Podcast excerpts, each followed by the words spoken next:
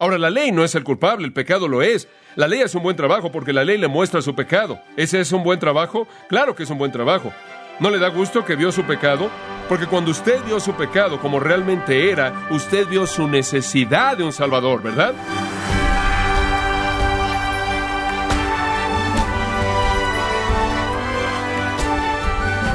Le saluda su anfitrión Miguel Contreras, dándole la bienvenida a esta edición de Gracia a vosotros con el pastor John MacArthur. O John MacArthur nos enseña que la ley de Dios puede convencer de pecado, tanto a incrédulos como a creyentes, y de esa manera continuamos en el estudio del libro de Romanos en la serie Libertad del pecado, aquí en Gracia a vosotros. Romanos 7, comenzando en el versículo 7. ¿Qué diremos, pues? ¿La ley es pecado? En ninguna manera. Pero yo no conocí el pecado sino por la ley, porque tampoco conociera la codicia si la ley no dijera no codiciarás. Mas el pecado, tomando ocasión por el mandamiento, produjo en mí toda codicia, porque sin la ley el pecado está muerto.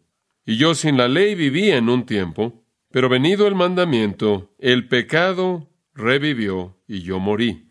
Y hallé que el mismo mandamiento que era para vida, a mí me resultó para muerte, porque el pecado, tomando ocasión por el mandamiento, me engañó y por él me mató. De manera que la ley a la verdad es santa, y el mandamiento santo, justo y bueno. Luego lo que es bueno vino a ser muerte para mí, en ninguna manera, sino que el pecado, para mostrarse pecado, produjo en mí la muerte por medio de lo que es bueno, a fin de que por el mandamiento el pecado llegase a ser sobremanera pecaminoso. Ahora, a primera vista, ese parece ser un argumento bastante complejo y difícil de entender, pero no es así como lo descubriremos juntos al estudiar este gran pasaje. Antes de que veamos el texto en particular, permítame recordarle de las buenas noticias más grandes jamás conocidas. Y eso es resumida en esta breve afirmación. Jesucristo vino al mundo para salvar a los pecadores. Esas son las mejores buenas noticias jamás conocidas. La raza humana entera, debido al pecado, está encaminada al infierno. Todo hombre, toda mujer que nace en este mundo tiene como destino el infierno. Y la razón de esto es que toda persona en este mundo vive en rebelión contra Dios y contra la ley divina de Dios. Toda persona es una violadora del mandamiento divino. Y Dios, siendo un Dios de justicia, debe demandar un castigo por una violación como esa. Y debido a que los crímenes del hombre en contra de Dios son tan severos, debido a que la magnitud de ellos es tan monstruosa, no hay manera en la que los hombres jamás puedan pagar la deuda que deben. Pero aunque no pueden pagar en su totalidad la deuda, no puede jamás llegar un momento en el que la deuda se pueda decir que fue pagada. Pagarán lo que puedan pagar mediante una eternidad en el infierno en donde ellos sufrirán. Y entonces los hombres nacen en el mundo camino al infierno porque han pecado contra Dios, y Dios es un Dios de santidad cuya justicia demanda un castigo así. Pero aunque ese es el hecho del ser del hombre, no es el deseo del corazón de Dios. Y esa es la razón por la que Pedro escribe, Dios no quiere que nadie que perezca. Segunda de Pedro 3:9, sino que todos vengan al arrepentimiento. Y entonces Dios ha enviado a Jesucristo al mundo para pagar la deuda que todos los hombres y mujeres deben, a morir la muerte que todos merecen, a llevar el pecado que todos deben llevar. Y Dios ha ordenado que cuando un hombre o mujer cree en Jesucristo y lo acepta a él y a su obra a favor de ellos, el pecado de esa persona es perdonado para siempre. Y después Dios ha ordenado que no solo su pecado sea perdonado, sino que se les concede la naturaleza santa misma de Jesucristo, se convierten en participantes de la naturaleza divina misma, se le concede eso al pecador creyente y de esta manera está preparado para pasar la eternidad en el cielo con Dios. Y entonces lo vuelvo a decir, las mejores noticias que jamás han llegado al mundo es que Jesucristo murió para salvar a pecadores. Y por la fe en el Señor Jesucristo los hombres pueden estar bien con Dios, pueden escapar del juicio, pueden recibir la justicia divina. Se puede pagar una deuda a favor de ellos que nunca podrán pagar por sí mismos. Y estarán equipados para el cielo de una manera en la que nunca podrán estar equipados por sí mismos. Ahora esto es lo que el apóstol Pablo realmente está presentando como el tema de su epístola entera. Esta es la doctrina de la justificación por la fe. Esto es que los hombres entran en una relación correcta con Dios a través de creer en el Señor Jesucristo. Esa es la doctrina central de la fe cristiana. Y de la misma manera es la doctrina central de la epístola de los romanos, es el corazón del Evangelio y es el corazón del mensaje de Pablo. Puedo llevarlo de regreso al capítulo 1 por un momento, al versículo 16, donde Pablo nos da una afirmación condensada del tema del resto de la epístola entera a los romanos, porque no me avergüenzo del Evangelio, porque es poder de Dios para salvación a todo aquel que cree, al judío primeramente y también al gentil, porque en él la justicia de Dios es revelada de fe y para fe. Como está escrito, el justo por la fe vivirá. Ahora ahí está el tema del libro. Los hombres entran en una relación correcta con Dios por la fe. El Evangelio es un mensaje que llega a los pecadores y les habla de una salvación por gracia a través de la fe disponible en Jesucristo. Ahora, habiendo establecido el tema en los versículos 16 y 17, Pablo entonces comienza a explicar ese tema a lo largo del resto de esta epístola maravillosa. Y ahora en los capítulos 5 al 8, capítulos 5, 6, 7 y 8, el apóstol Pablo nos está mostrando los resultados de la salvación por la fe, los resultados de la justificación por la gracia. Los que cuestionaban a Pablo le decían, bueno, si predicas justificación por gracia a través de la fe sin obras, las obras no tienen parte en la salvación y que las obras no tienen parte en la santificación y demás, entonces realmente estás diciendo que la gente puede hacer lo que quiere, la gracia va a cubrir todo. Y entonces Pablo señala que en lugar de que la justificación por la gracia a través de la fe lleve al libertinaje, lleva a la santidad. Entonces la justificación por la fe es su tema. Él anuncia el tema en los capítulos 1, 16 y 17. Él desarrolla la necesidad para ello en el resto del capítulo 1 y 2. Él describe cómo ocurre en los capítulos 3 y 4. Y en los capítulos 5 al 8, Él muestra sus resultados. Y estamos en medio de esos resultados en este momento. Ahora, las palabras esenciales entonces en los primeros ocho capítulos de Romanos son las palabras gracia y fe. Él está presentando una salvación que es un regalo de Dios recibido por la fe. Y entonces, conforme usted avanza a lo largo de estos capítulos, y permítame hacer esto con usted por un momento, regresa al capítulo 3 y quiero simplemente llevarlo rápidamente a lo largo de algunos versículos clave. Usted va a ver estos términos clave e ideas clave. En el 3.22 leemos la justicia de Dios que es por fe. Ahí está esa palabra clave. Versículo 24, siendo justificados gratuitamente por su gracia. Versículo 25, a quien Dios estableció para ser propiciación a través de la fe, fe y gracia. Versículo 26, declaro esto digo en este momento su justicia, para que Él sea el justo y el justificador del que cree en Jesús. Ahí está la fe de nuevo, versículo 28. Por lo tanto, concluimos que un hombre es justificado por la fe, versículo 30. Viendo que es un Dios quien va a justificar a la circuncisión por la fe, y a la incircuncisión por la fe. Capítulo 4, versículo 3. Porque ¿qué dice la Escritura? Abraham creyó a Dios. Ahí está la fe de nuevo. Y le fue contado por justicia. Versículo 4. Ahora el que obra, el salario no le es contado de gracia, sino de deuda. Versículo 5. Pero al que no obra, sino que cree en aquel que justifica al impío, su fe le es contada por justicia. Versículo 11. Él recibió la señal de la circuncisión, esto es Abraham, una señal de la justicia de la fe que él tenía. Versículo 13 porque la promesa para que él fuera el heredero del mundo no fue a Abraham o a su simiente a través de la ley, sino a través de la justicia, de la fe. Y de nuevo el énfasis está en la fe, versículo 16. Por lo tanto es de fe para que sea por gracia, versículo 20. Y no titubeó ante la promesa de Dios a través de la incredulidad, sino que se fortaleció en la fe. Ahí está de nuevo, gracia, fe, gracia, fe en todos lados. Usted llega al capítulo 5, versículo 1. Siendo pues justificados por la fe. Versículo 2 por quien también tenemos acceso por la fe a esta gracia, versículo 18. Por tanto, así como la ofensa de un juicio vino a todos los hombres para condenación, así también por la justicia de uno, el regalo gratuito vino sobre todos los hombres para justificación de vida. Y ahí volvemos a encontrar que es un regalo, un regalo de gracia, versículo 20. La ley entró para que el pecado abundase, pero donde el pecado abundó, la gracia abundó más, versículo 21 para que así como el pecado reinó para muerte, también la gracia reinara para vida. Capítulo 6, versículo 23 resume lo mismo, porque la paga del pecado es muerte, mas la dádiva, el regalo de gracia de Dios es vida eterna por Jesucristo nuestro Señor. Ahora usted se da cuenta del desarrollo de manera muy clara cuando usted ve esos términos particulares en ese mensaje único que Pablo está dando en un contexto judío. Ellos habían sido creados, como todos los hombres suponen, que usted apela a Dios y apacigua a Dios y usted agrada a Dios al Dios que usted esté tratando de apelar, por su bondad o al obedecer sus reglas o sus leyes o al conformarse a sus estándares. En cierta manera usted se gana el favor de Dios y los judíos ciertamente estaban comprometidos con eso como un estilo de vida. Y cuando Pablo vino y predicó una salvación que era un regalo gratuito y que no se lo podía ganar, y que no era recibido por obra, sino por la fe, y la fe misma era un regalo de Dios, fue muy, muy difícil que los judíos lo aceptaran. Y después, cuando él dijo al final del capítulo 5 que entre más pecado hay, más abunda la gracia, eso se volvió casi imposible para ellos de aceptar. Los judíos, como puede ver, tenían un compromiso profundo con la ley de Dios y con un sistema de justicia por obras que usted hacía su obra para agradar a Dios. Y entonces en el capítulo 6, versículos 1 y 2, acusaban a Pablo de liberar a todo el mundo por su principio de gracia y correr por todos lados para hacer lo que querían. Digo, entre más peco, más gracia, y entonces usted simplemente los está entregando al libertinaje. Después de todo, como puede ver, ellos creían que la ley procuraba la santidad y la ley mantenía la santidad. Y si usted quita la ley y usted quita las reglas y usted quita los estándares, entonces ha eliminado la protección de la santidad.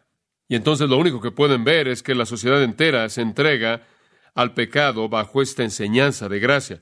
Ahora ellos tenían en muy alta estima la ley de Dios. Y usted puede dividir la ley de Dios, simplemente podría decir en tres partes en lo que a un judío concierne, la ley ceremonial, la ley social y la ley moral.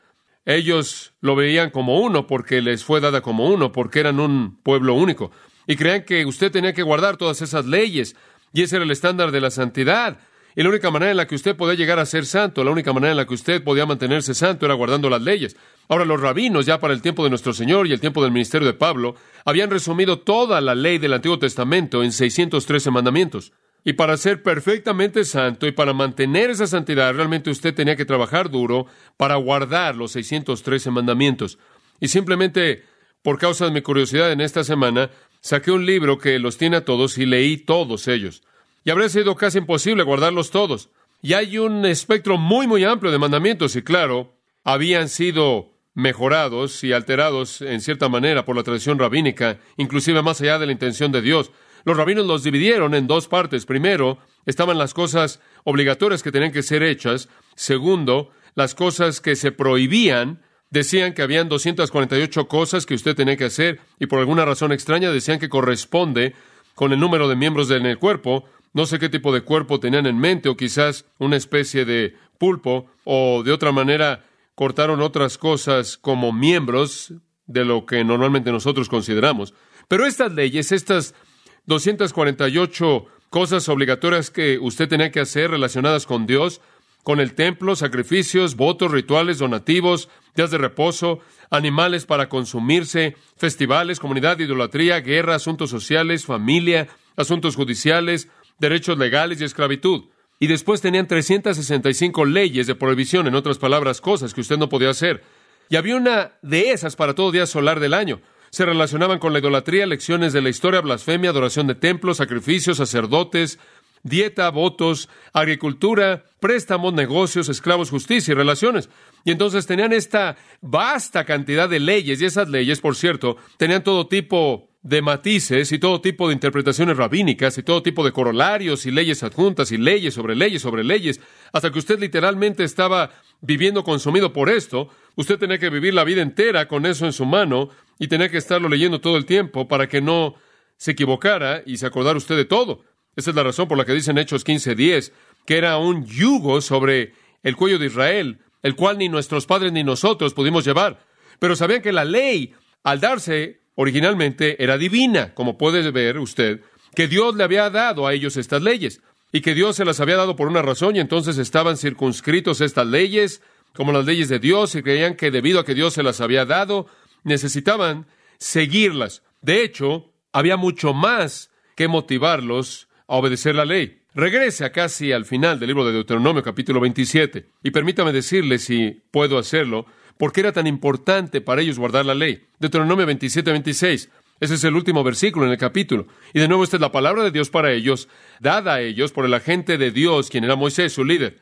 Y en Deuteronomio 27, 26 dice, Maldito sea aquel que no confirmare todas las palabras de esta ley para hacerlas. En otras palabras, si usted no cumple con toda esta ley que ha sido dada, usted será maldecido. Y simplemente para bosquejar la severidad de eso, lo único que tiene que hacer es entrar al capítulo 28 y usted va al versículo 15. Pero sucederá que si no oyereis la voz de Jehová vuestro Dios, para guardar todos sus mandamientos y sus estatutos que yo te mando este día, que todas estas maldiciones que vendrán sobre ti. Ahora esa es una afirmación muy fuerte. Si no haces todo esto vas a ser maldecido. Maldito serás en la ciudad y maldito serás en el campo. Maldita será tu canasta. Maldito será el fruto de tu cuerpo y el fruto de tu tierra, de tus vacas, de tus rebaños y de tus ovejas. Maldito será cuando tú entres y salgas y eso es una maldición bastante amplia, ¿no es cierto? Y si no fuera suficiente, versículo 20, Jehová mandará maldición, reprensión en todo lo que haga tu mano hasta que seas destruido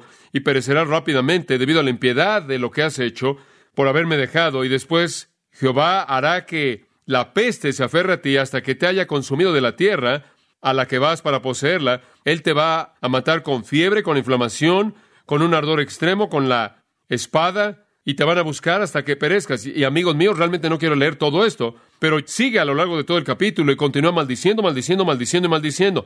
Y la maldición entra en toda dimensión concebible de la vida. Si usted no guarda la ley de Dios, usted es maldecido. Ahora vayamos al Nuevo Testamento.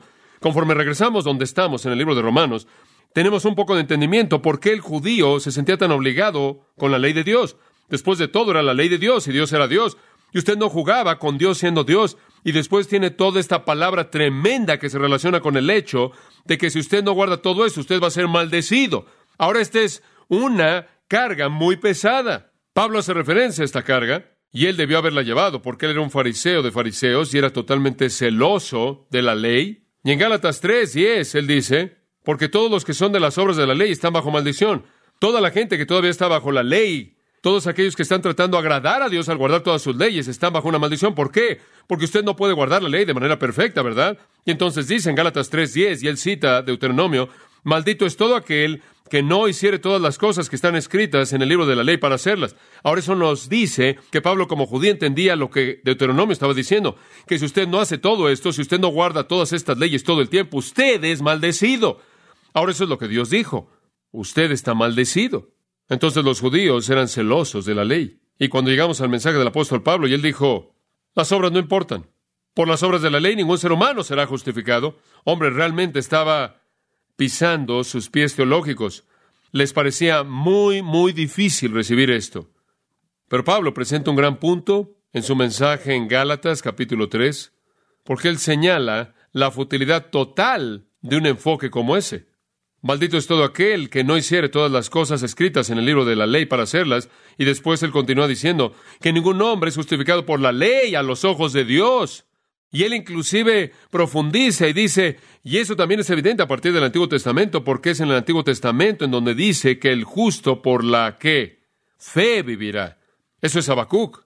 Entonces el Antiguo Testamento, ahora escúcheme, el Antiguo Testamento por un lado decía si no guardan toda la ley en todo el tiempo, con toda su vida, y la rompen en un punto, son maldecidos. ¿Es correcto? Santiago sabía eso. Santiago 2.10 dice, porque el que guardare toda la ley y la quebrantare en un punto es que culpable de todo. Dice usted, bueno, ¿por qué entonces Dios les dio una ley que no podían guardar? Muy simple, para mostrarles lo pecaminoso que eran y para llevarlos al punto en el que reconocerían que para ser justos tenían que venir a Dios. ¿Por qué? Por fe. Pero no quisieron venir por fe. Ellos pensaron en su justicia propia, que podían hacerlo por sí mismos, y entonces se aferraron al sistema de justicia por obras e ignoraron el principio de la fe. Y entonces todos estaban bajo una maldición. Como puede ver, quebrantar una ley de Dios no es como romper un rayo en un ring de bicicleta. Usted puede romper un rayo y seguir manejando. Es como romper un panel de vidrio. Usted le pega en un punto y todo se cae. Y entonces todos estaban maldecidos. Y así es la obligación hacia la ley. La obligación hacia la ley es que usted está maldecido por la misma, porque no la puede guardar. Sin embargo, trataron y trataron y trataron y trataron por tanto tiempo y estaban tan comprometidos con ella que cuando Pablo llega y predica un mensaje de la salvación por la gracia a través de la fe, simplemente no lo pudieron recibir.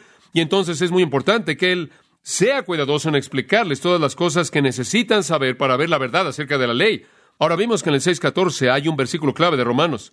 El pecado no se enseñorará de vosotros porque no estáis bajo la ley, sino bajo la gracia. Él dice, no están bajo la ley, sino bajo la gracia. Esa es una afirmación maravillosa. Sabemos lo que eso significa, ¿no es cierto? Ya no estamos bajo la ley. ¿En qué sentido? La maldición de la ley. La maldición de la ley porque Cristo, dice Pablo en Galatas 3, fue hecho una maldición por nosotros, para que fuéramos liberados de la maldición de la ley. Entonces, en el mensaje aquí, Pablo dice, miren, ya no estamos bajo la ley, estamos bajo la gracia, ya no estamos bajo esa maldición. Ahora, en este punto, cualquier judío que está pensando va a decir, bueno, si la ley no nos puede salvar, y la ley no nos puede santificar, y queremos salir de estar debajo de la ley, la cual únicamente nos puede maldecir, entonces, ¿de qué sirve la ley? ¿Verdad? Digo, si tú solo estás diciendo, Pablo, solo estás tomando la ley entera de Dios y la estás desechando y diciendo simplemente desháganse de esa cosa vieja, es inútil, no sirve de nada. ¿Es eso lo que estás diciendo? Digo, si no podemos ser salvos por la ley, vimos eso en los capítulos 3 y 4, no podemos ser santificados por la ley en los capítulos 5 y 6, que tiene que venir a través de la fe en Jesucristo, si somos salvados por nuestra unión con Cristo, si somos hechos santos por nuestra unión con Cristo, entonces, ¿qué lugar tiene la ley? ¿Y por qué Dios fue a tal punto, tan extremo, tan tremendo, para darnos una ley tan compleja? Y cuando dices que debemos salirnos de estar bajo la ley y ser libres de la ley, ¿No estás haciendo un lado en lugar de la ley?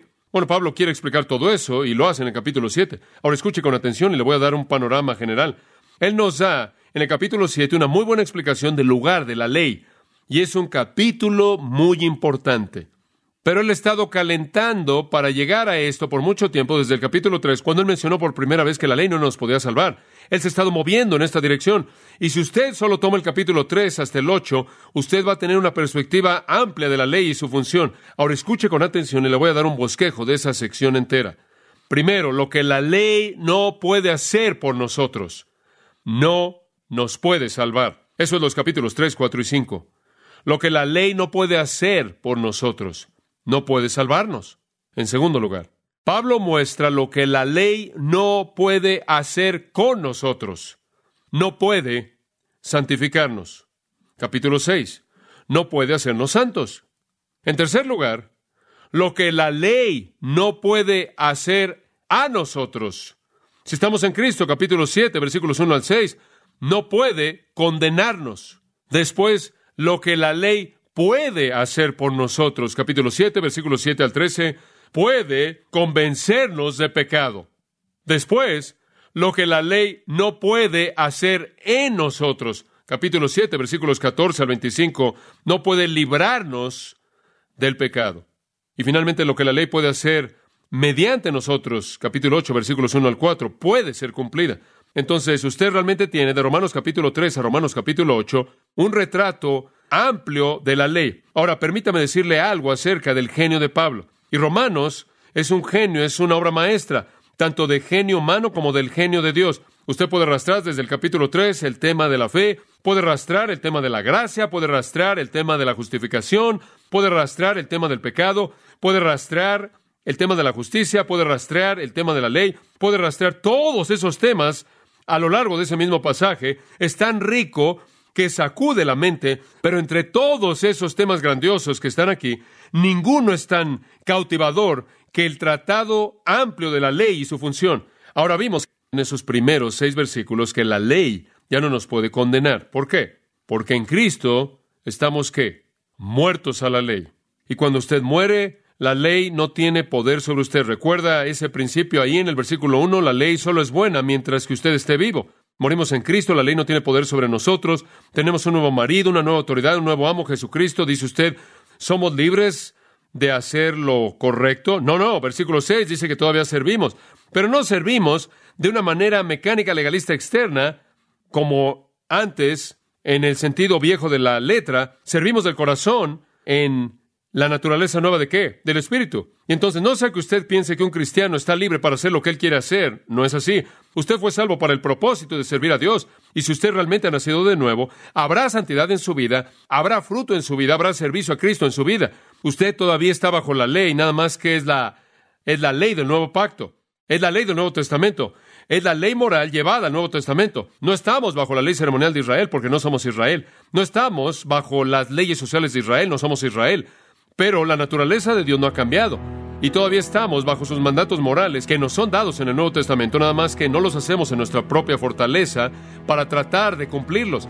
Los cumplimos a partir de una relación nueva con Jesucristo, en una naturaleza nueva de espíritu del corazón, en lugar de que sea como antes, de afuera, bajo el régimen de la letra. Y todavía servimos. De hecho, cuando usted lleva a alguien a Cristo, dice en Mateo 28, usted va a ellos y los bautiza en el nombre de Jesucristo y después les enseña a guardar todas las cosas que os he mandado, ¿verdad? No tenemos libertad para desobedecer. Por primera vez tenemos libertad para obedecer y lo hacemos del corazón porque tenemos un nuevo corazón, mediante el cual podemos obedecer desde adentro, mientras que la obediencia antigua era superficial y externa únicamente. Entonces sí estamos bajo la ley de Dios, pero servimos del corazón.